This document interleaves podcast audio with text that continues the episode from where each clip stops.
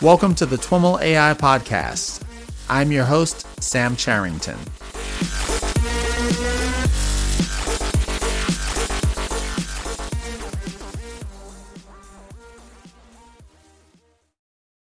All right, everyone. I am on the line with Bee-Chung Chen. Bee-Chung is a principal staff engineer and applied researcher at LinkedIn. Bee-Chung, welcome to This Week in Machine Learning and AI. Yeah, it's very nice to be here. I'm excited to have you on and to learn more about what LinkedIn is doing to support its AI efforts. But before we dive into that, you currently lead machine learning algorithms and tooling at LinkedIn. Can you tell us a little bit more about uh, your role and uh, your background, how you got to where you are? My current responsibility is to ensure LinkedIn has the right machine learning and AI technology, and also ensure our developers are productive using this technology. I have been always interested in machine learning since college. I still remember that probably uh, 20 years ago, I'm doing neural network for face detection. Uh, then, uh, in my PhD study, uh, I was in a database group but my research is always on how to apply machine learning to database systems to make data systems more intelligent.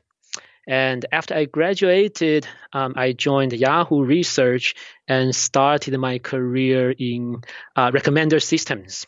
So, in addition to publishing papers and also a book on statistical methods for recommender system, uh, we also designed the recommending algorithms for the Yahoo homepage, Yahoo News, and some other applications. Something we find to be like very interesting, right, is that for recommendation system to work very well, um, human and algorithm combination, right, is very very uh, important. So human beings are very good at selecting uh, good candidate articles for recommendation, and then algorithms are very powerful to identify uh, the the user's interest and do like deep personalization and quickly react to uh, changes in the user behavior.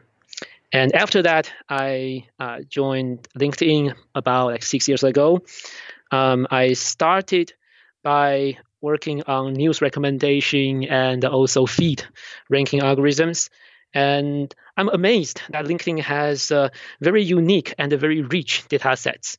So we have uh, a pretty large member base, like more than uh, 500 million members, and uh, more than 30 million uh, companies, and also a lot of like open jobs that people can apply to.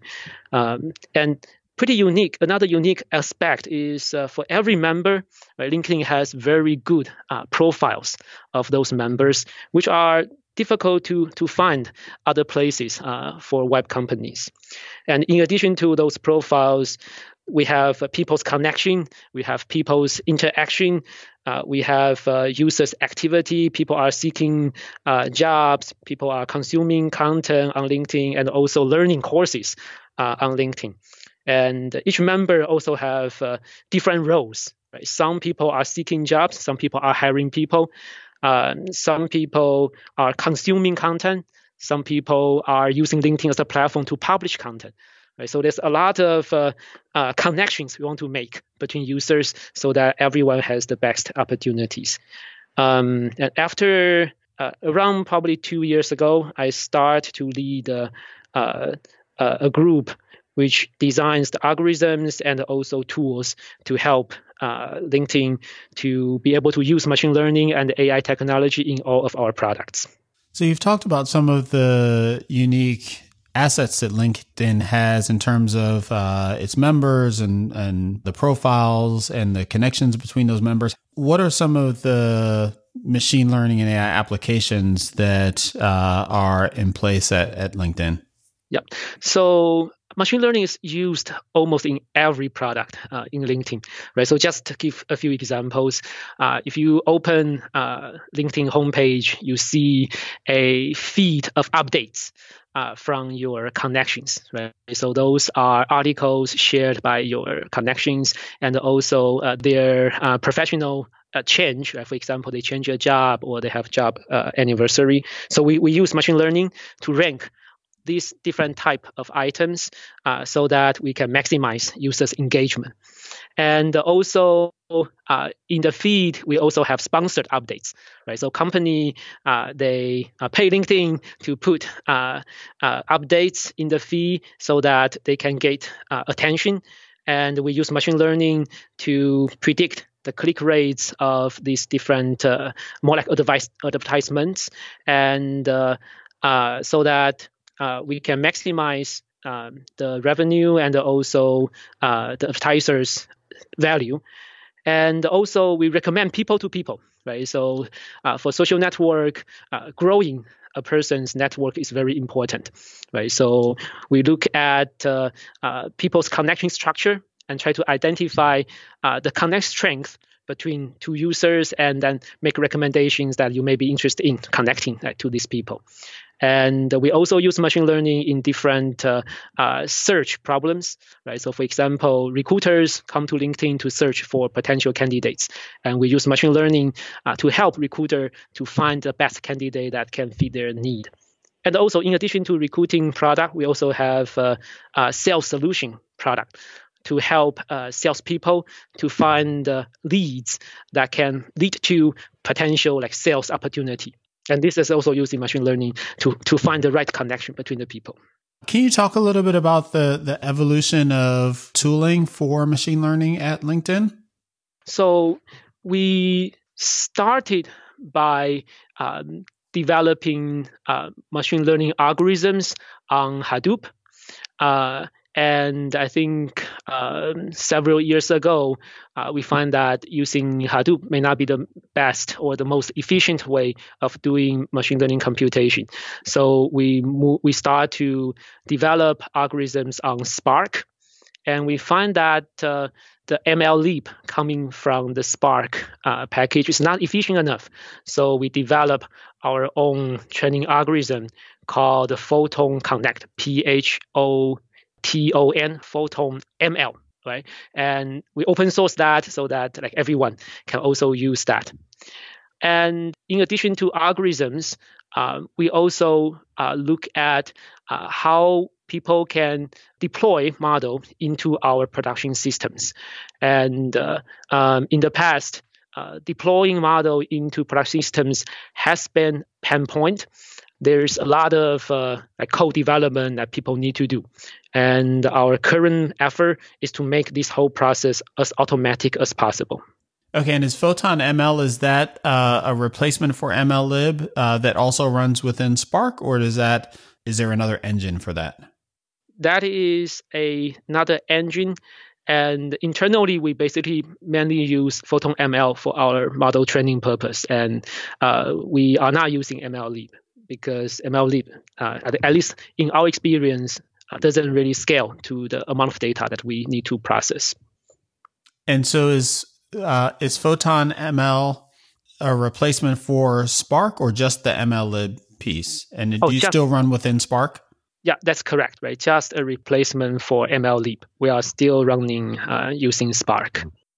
Maybe before we dig deeper into uh, kind of the tooling and platform side, can you talk a little bit about the developer audience for your tooling efforts at LinkedIn? Are you targeting primarily kind of applied researchers or, you know, how diverse is the audience that you're supporting with the, the various tools that you're building? the initial audience that we support are the machine learning developers right? So those are the people who design algorithms for um, our application, right? Use machine learning to make the best decision for like different uh, uh, LinkedIn product. Um, that's our initial focus.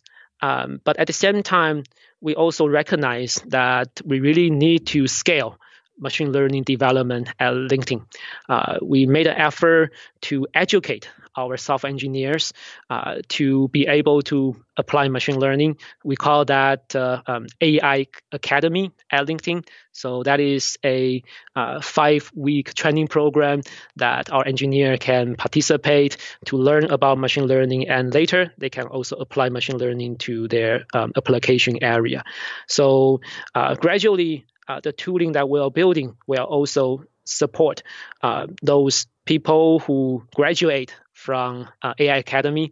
Uh, they don't have a lot of uh, past machine learning background, but they are learning to use machine learning and apply machine learning to our applications. Before we kind of dug into the, the, the question about the developer audience, you walked us through this uh, evolution from Hadoop to Spark MLlib to Photon ML. Uh, LinkedIn also has a machine learning pr- platform that you call ProML. What's the? That's correct. Tell us about ProML and the relationship between it and these other tools that you've mentioned.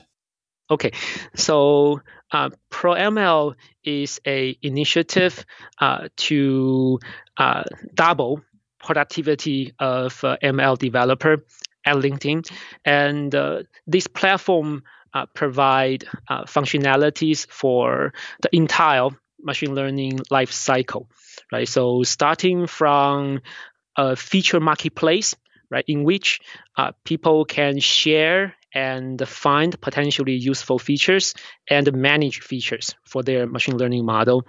And the second uh, is uh, model creation tooling.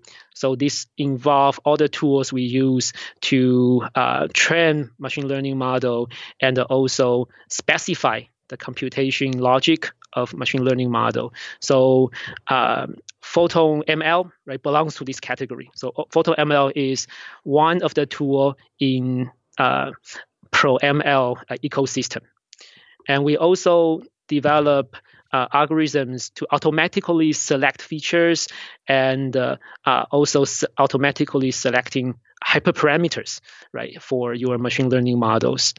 And a third uh, area is model deployment, uh, in which we develop tools to manage all the previously trained models and allow users uh, like LinkedIn internal users to click on a button to publish the model and then deploy the model into various places in our production uh, systems. And a third, uh, the fourth area is um, model inference engine, uh, in which we provide the runtime environment to run the model and to serve uh, user traffic. And the fifth area is uh, what we call uh, health assurance. So, in which we provide tools to automatically monitor the model performance and also data quality to ensure that our models are performing well. And we also uh, provide um, anomaly detection capability so that when something goes wrong, um, we can quickly identify them. And after uh, we identify issues, uh, we also provide debug and explain uh, tooling so that people can investigate and find uh, the reason that caused the issue. Okay. Um, it sounds like there's a ton for us to dig yeah, into right. there. uh, maybe maybe let's start at the beginning and talk about the the feature marketplace. What's the motivation for the feature marketplace? Um, so I think feature marketplace is also I think one of the quite unique uh, area that we are looking at. Um, so the reason that we start this feature marketplace effort is that uh, uh, in the past, uh, different teams they have different pipelines to produce features, and what we observe is that uh, um, uh, there are uh, different teams. They develop very similar features. There's a very little leverage across the teams, and also the pipeline that generate features over time get very complicated, right? So we get into a pipeline jungle that at some point, uh, for some application, become very difficult to manage. So the effort of feature marketplace is to simplify all this so that we provide a abstraction layer. Uh, in this abstraction layer, um, the feature producers they use simple configuration to set up features by defining the location of the feature and the extraction logic of the feature. Uh, after that, uh, the feature users uh, they can just use a unique name to refer uh, to the feature, and the system will automatically figure out where to get the feature and how to extract the feature. And when you say the feature location, what what are you referring to there? Is that a like a source system or is it uh, what what are we referring to? Yep. So uh, location refers to the uh, source of uh, uh the feature. So for example, um, uh, we need features for model training uh, offline, right? For example, on Hadoop. so then the location will be a path on HDFS. Right? And uh, when we do uh, online serving, uh, the features may come from, for example, a key value store. Right? So in that case, the location will be the address of that particular service. So you've got the kind of the the source of the feature data, and then it sounds like you're also providing a way to uh, declaratively specify some sequence of feature transformations. Is that right? Is that part of it? Yeah, that, that is correct. Right. So there are a few uh, common logic that uh, people use to uh, produce useful feature. One is uh, um, sliding window aggregation. Right. So basically, you look at a user's past activity and aggregate the activity, right, to identify their interest right? So for example, um, if we saw that a users frequently click on an article that mentioned a particular company, right? So then we know that the user probably is interested in that company. So one of the concepts that comes up in, in some of my conversations around you know, features and and repeatable pipelines is the notion of a, a, DAG or a graph for applying these different transformations. Are you using some kind of metaphor like that? Uh, yes, that's correct. Um, there are two kind of DAGs uh, in our system. So one DAG is for this feature computation. Another DAG is for the model computation logic. Right. So in the feature computation DAG, uh, that can include, for example, um, aggregation and also join, right? So from a key we can look up. So, for example, uh, if we uh, look at a feature for a member, so from the member, we know the uh, in LinkedIn, right, we know the job title, right, of the member, and from the job title, we can look up for more information about uh, the job title. Then that that in turn can become a feature for the member, right? So such like join, look up are all in the DAG that process the feature.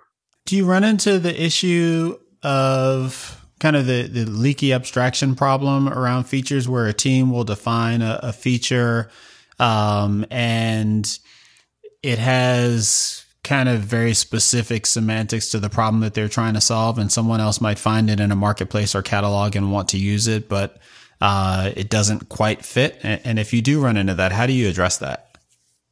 Um, yes, I think uh, uh, different teams uh, always right uh, may define some feature that is very specific to their application, and in that case. Um, well, those features probably won't be that shareable. However, there are a large number of features that can be shared across different applications, especially on the features that capture a user's interest. Right. So, for example, mm-hmm. uh, users' interest in different kind of jobs can be used to, for example, rank the content like articles uh, for the user also. Right. So, for example, you look at job activity that it, a particular user is interested in jobs from a particular company. Then, when we rank articles, then we can potentially rank the articles that about that company higher, right? So that user can uh, get the value. Mm-hmm. And are the features that groups uh, define and publish out to this marketplace are they uh, I'm thinking of like different uh, you know, version control metaphors, like forkable and and um, I guess mainly that's the one I'm thinking of. Like, can you fork these things and extend them to to make them more to tailor them to specific use cases, or are they kind of more static? Um, so the way that we are managing the features uh, is the following: uh, we try to reduce the dependencies of features on other features um, because I think when we have like more and more dependency, then it become uh, something that will be difficult to manage. So we tend to treat like each feature as a uh, independent unit. And if you need to uh, modify the feature, then yeah, to some extent you fork or you copy, and then you make all the changes that become another like independent features.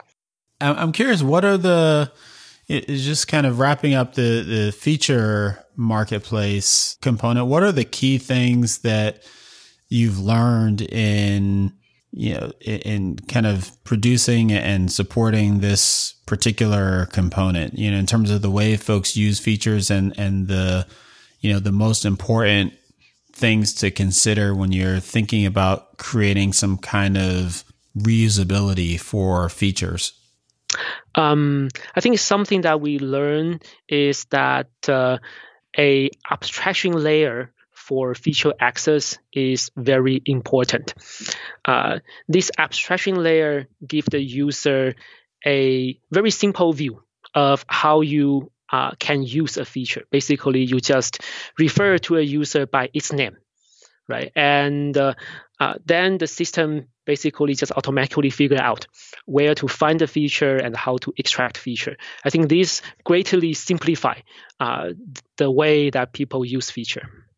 And, and, when you refer to features here, it sounds like you're referring to kind of a higher level concept uh, that you know is analogous to a pipeline as opposed to a low level uh, uh, you know, I've heard it, you know, sometimes referred to as like a, a, a snapshot in time of data, right? And so mm-hmm. you've got these feature, you've got features, um, then you can kind of fast forward or, or, or, kind of go back in time and, and kind of access features at, at different time points and things like that. Are you addressing, does your model address that as well?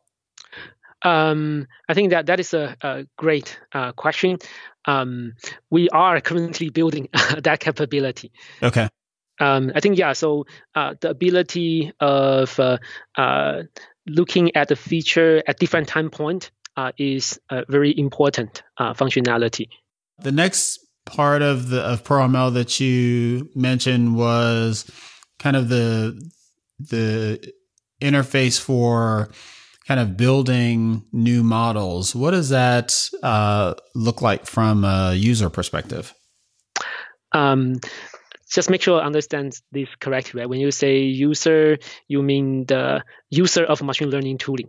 Right, right, right. The developer. Okay, good. The developer, yes. Over the year, right, we found that uh, uh, there are three types model that are very useful for LinkedIn application. Uh, one is uh, the tree models. Uh, usually, uh, that is a set of trees like uh, uh, gradient boosted trees. And a certain type of model we find to be very useful is like deep learning models, right? Those are like neural networks. And a third type of model that we find to be also very useful uh, is uh, a deep uh, personalization model. Right? So those models try to learn a set of model parameters for each individual user. And the tool we provide is a method to allow people to uh, connect or combine different type of model together right, into a DAG structure. Right? So, for example, uh, you can first apply tree models to learn the interactions right between users and, uh, for example, jobs. Right? If we are talking about like job recommendation, and then after that, you may have uh, another model, neural network, right, that try to learn the representation of the member and also learn the representation of uh, uh, jobs. Right through a neural network, uh, we generate a vector um, that uh, represent the behavior of the user and the behavior of job. And we can combine all this together into features into our deep personalization model. And the tooling we're building basically give people the flexibility of uh, uh, pick and choose different type of model and then combine them together into a DAG. And then we do uh, model training to train all these models together. Is the implication there that the the feature marketplace and the, these DAGs has some kind of first class notion of the the type of a feature or the type of uh, a feature's inputs or outputs uh, that can be used to to validate this DAG? Yes. So uh, the type of features what we are currently developing uh, is well tensor, right? So which is pretty much the same as uh, other tools. Uh, however, we want the tensors to also carry semantic meanings, right? So uh, if you look at uh, uh, say TensorFlow, uh, each tensor basically just a, a numeric uh, array of multiple dimensions. But to be able to like validate the features and also help the developer to understand the feature, uh, we want to add semantic to the dimensions. Right. So, for example, one dimension of the tensor may represent, for example, skills of the user. Right? Another dimension may represent, uh, for example, companies uh, of a job, for example. Right, so we mm-hmm. want to be able to capture all the semantic meaning, and so that our tensor type, when users look at the tensor, they can understand the tensor better, and that can also be used in our uh, later validation. Uh, now I'm envisioning this, uh, you know, almost kind of a WYSIWYG drag and drop kind of uh, thing. Is that the direction you're headed, or are you uh. using more of a Jupyter notebook or kind of a code based uh, way of constructing these graphs? Um, yeah, we, we are using code based approach. Uh, rather than I imagine that would be your. Uh... yeah, I think uh, yeah, drag and drop is easy to create some small DAG, right? But uh, if you manage a large DAG, I think like code based is important. Are notebooks uh, a paradigm of, of choice at LinkedIn? Uh, yes. Uh, we use notebook uh, mainly for data analysis and also uh, the uh, the first stage of modeling. Usually, people do like prototyping, right? Want to try out different ways of specifying your model. we use notebook for that. But for our production model training workload, uh, we are not using uh, Jupyter Notebook. Okay. And so it sounds like there's not particularly any uh, effort or interest in integrating the, the notebooks, like automating the notebook to production pipeline. It's it, it's a kind of ad hoc analysis tool, and then if someone's going to produce something that eventually is targeting production, they're starting from uh, you know they're starting in an IDE more more often than not. Yeah, that's correct. That's the current usage. However, we are also evaluating the potential of uh, using notebook for manage the production training, but that's still in the exploration phase. So you've got these, uh, you've got models that are developed in in notebooks and in code, uh, connected via these graphs. I think the next component of ProML is a component that manages the training environments and, and training clusters. Is that right? Uh, yes. Um, the way that we uh, manage training uh, is mainly through uh, um, uh, Hadoop and Spark.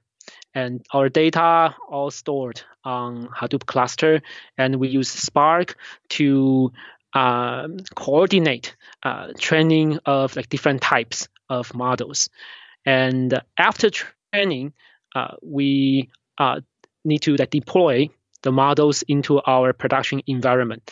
Uh, there's another uh, workflow management to take the model we trained fr- and the data available on Hadoop, the model available on Hadoop, and deploy that into different places in our production environment. And I think that is a actually quite challenging uh, problem uh, in uh, our uh, system. Uh, the reason is that uh, our models are usually very large. Right? In order to be able to model each individual user's behavior in the model training process, we generate model parameters for each of the individual user, right? So if you look at the, the size of a uh, machine learning model, usually that's in the order of tens of billions of parameters. Uh, that uh, amount of model parameters usually cannot fit into a single container.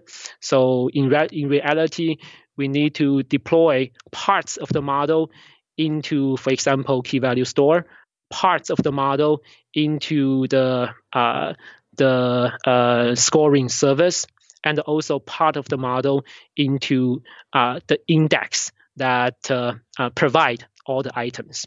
So that's the complexity uh, that we are dealing with for the model deployment tooling. Okay, and the model. The, is there kind of an automated pipeline to, to kind of overuse the, the term between the, the training tooling and the deployment tooling?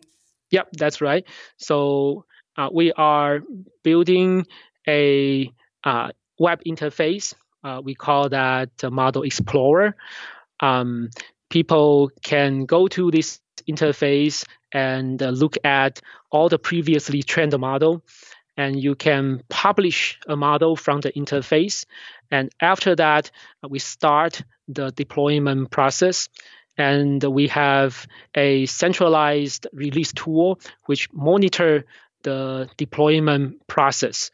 And uh, this process usually start with uh, uh, validating the model in a test environment, and then uh, deploy that in one instance uh, in the production service and to validate that it works well in that one instance and then deploy to all the instances right after we validate that it works well for a single instance so yeah so this is a, a tooling what we are we are currently building now, I remember seeing a while ago um, some work that I think was done at LinkedIn uh, around distributed TensorFlow training on Hadoop. That's correct. Uh, I think you open sourced a, a, a project. Is that still uh, in use there? Yes. Yeah. So in LinkedIn, when we uh, train deep learning models, we are mainly use uh, um, TensorFlow, and uh, uh, in the past we evaluated using Spark to manage a cluster for TensorFlow model training. however, that framework didn't work very well. So we develop uh, uh, TensorFlow on YARN, uh, which we call like Tony. T stand for TensorFlow. O N on. Y uh, YARN, which is uh, a Hadoop uh, cluster management system, and that help us to effectively manage a cluster of machines that we can run distributed TensorFlow. Yesterday, uh, I talked to a colleague in uh, Spark. Uh, apparently, with a new release of uh, Spark, Spark 2.4, uh, they provide better support for TensorFlow. I think that's also something interesting to look at. There are a lot of folks working on different ways to do distributed TensorFlow. There's the the Horovod stuff. Uh, there's the distributed TensorFlow that's kind of baked into TensorFlow. It seems like uh, just based on the level of activity that, um, you know, there are either a lot of kind of decisions that, you know, don't work well for, for everyone or the current solutions aren't, aren't, uh, you know, folks aren't very happy with what's currently available. Do you have a perspective on that? Um, yeah, I think uh, uh, this is still a, a quite active area. Um, I think probably uh, after half a year, but we will probably start to see like clear winners. Mm-hmm. And uh, in terms of the actual computation, right, um, TensorFlow itself, right, provide uh, distributed training. Uh, however, I think most of the effort is on how to set up a cluster of machines uh, such that we can start um, TensorFlow distributed training.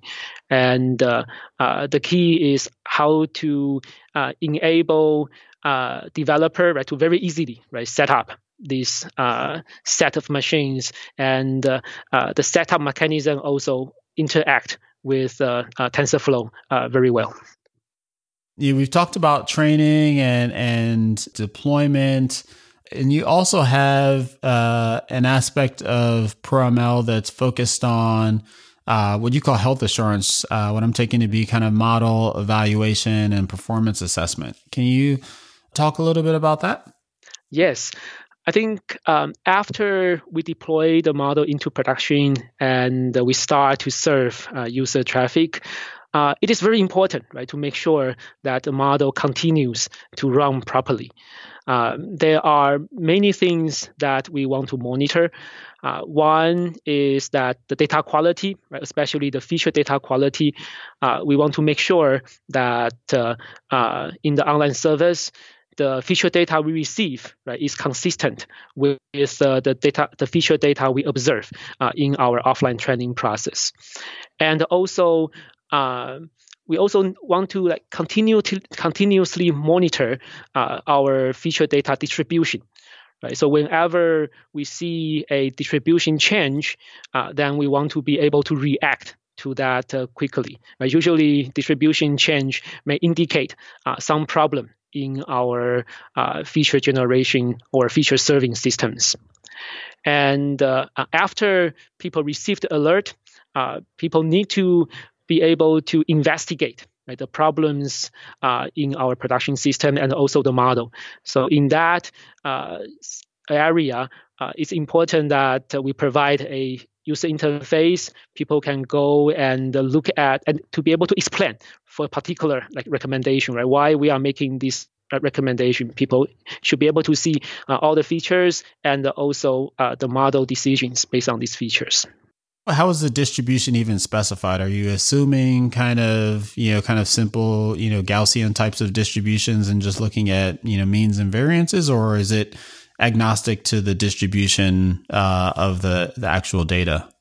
We start by looking at uh, basic statistics, right? So like uh, mean, variance, those are like um, first order and second order moments, and we can we also look at some higher uh, order moments, and uh, uh, we also look at uh, the cumulative distribution, right, and compare the difference between the two.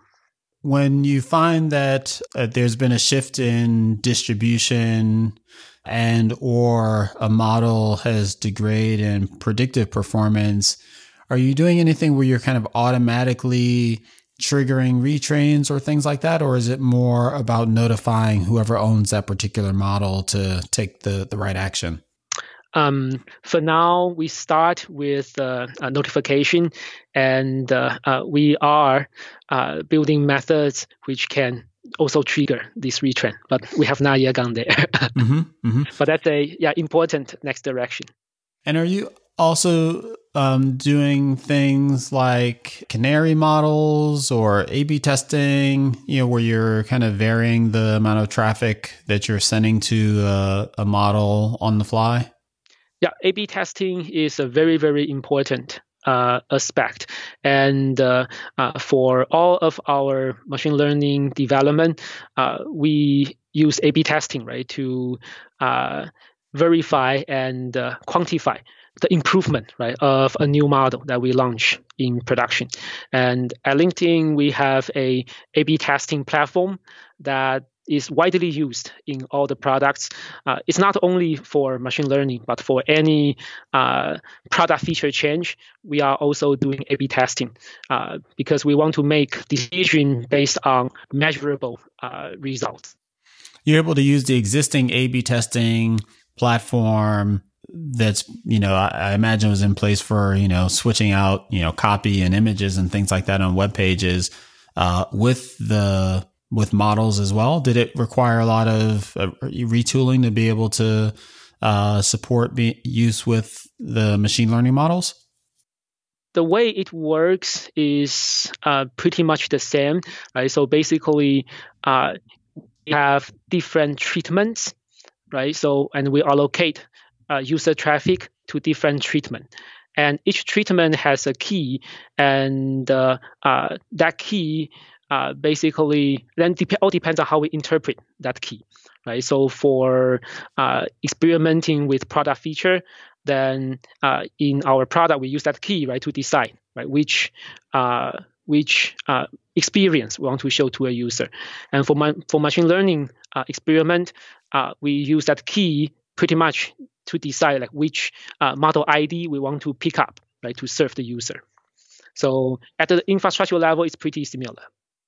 One thing that we didn't talk about earlier on in the you know relating more to model development and and training to some extent is uh, experiment management. Does ProML provide a feature set for data scientists to help them manage the various experiments that they're running?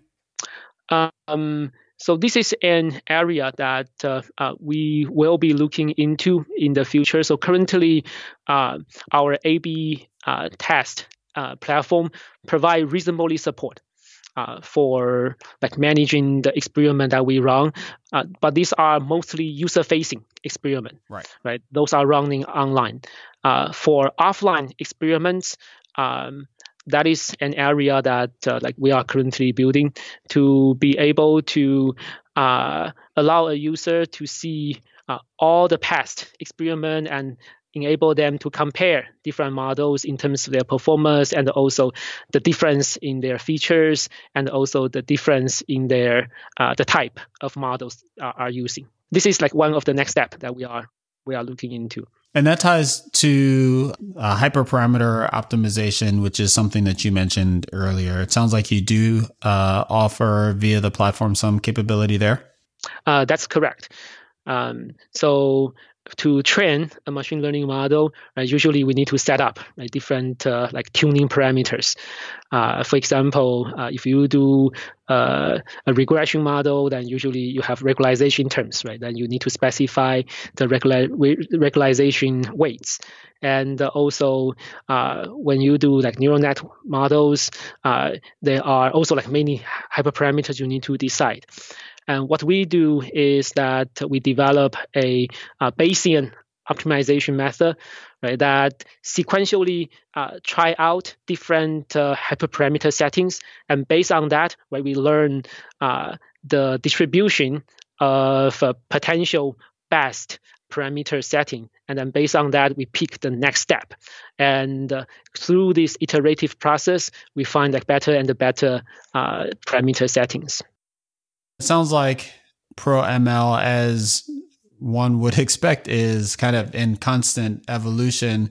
What's been the experience in bringing these uh, these features to the users of the system, the developers? Do you have you? I mean, I'm just curious, really, about observations in terms of you know for folks that you know have some community of uh, machine learning engineers or data scientists that they're supporting, and you know want to bring uh, platform features to them to make them more efficient. Do you have any uh, advice as to you know where to start or how to proceed or the best ba- way to, to work with uh, with that community to give them the tools that they really need?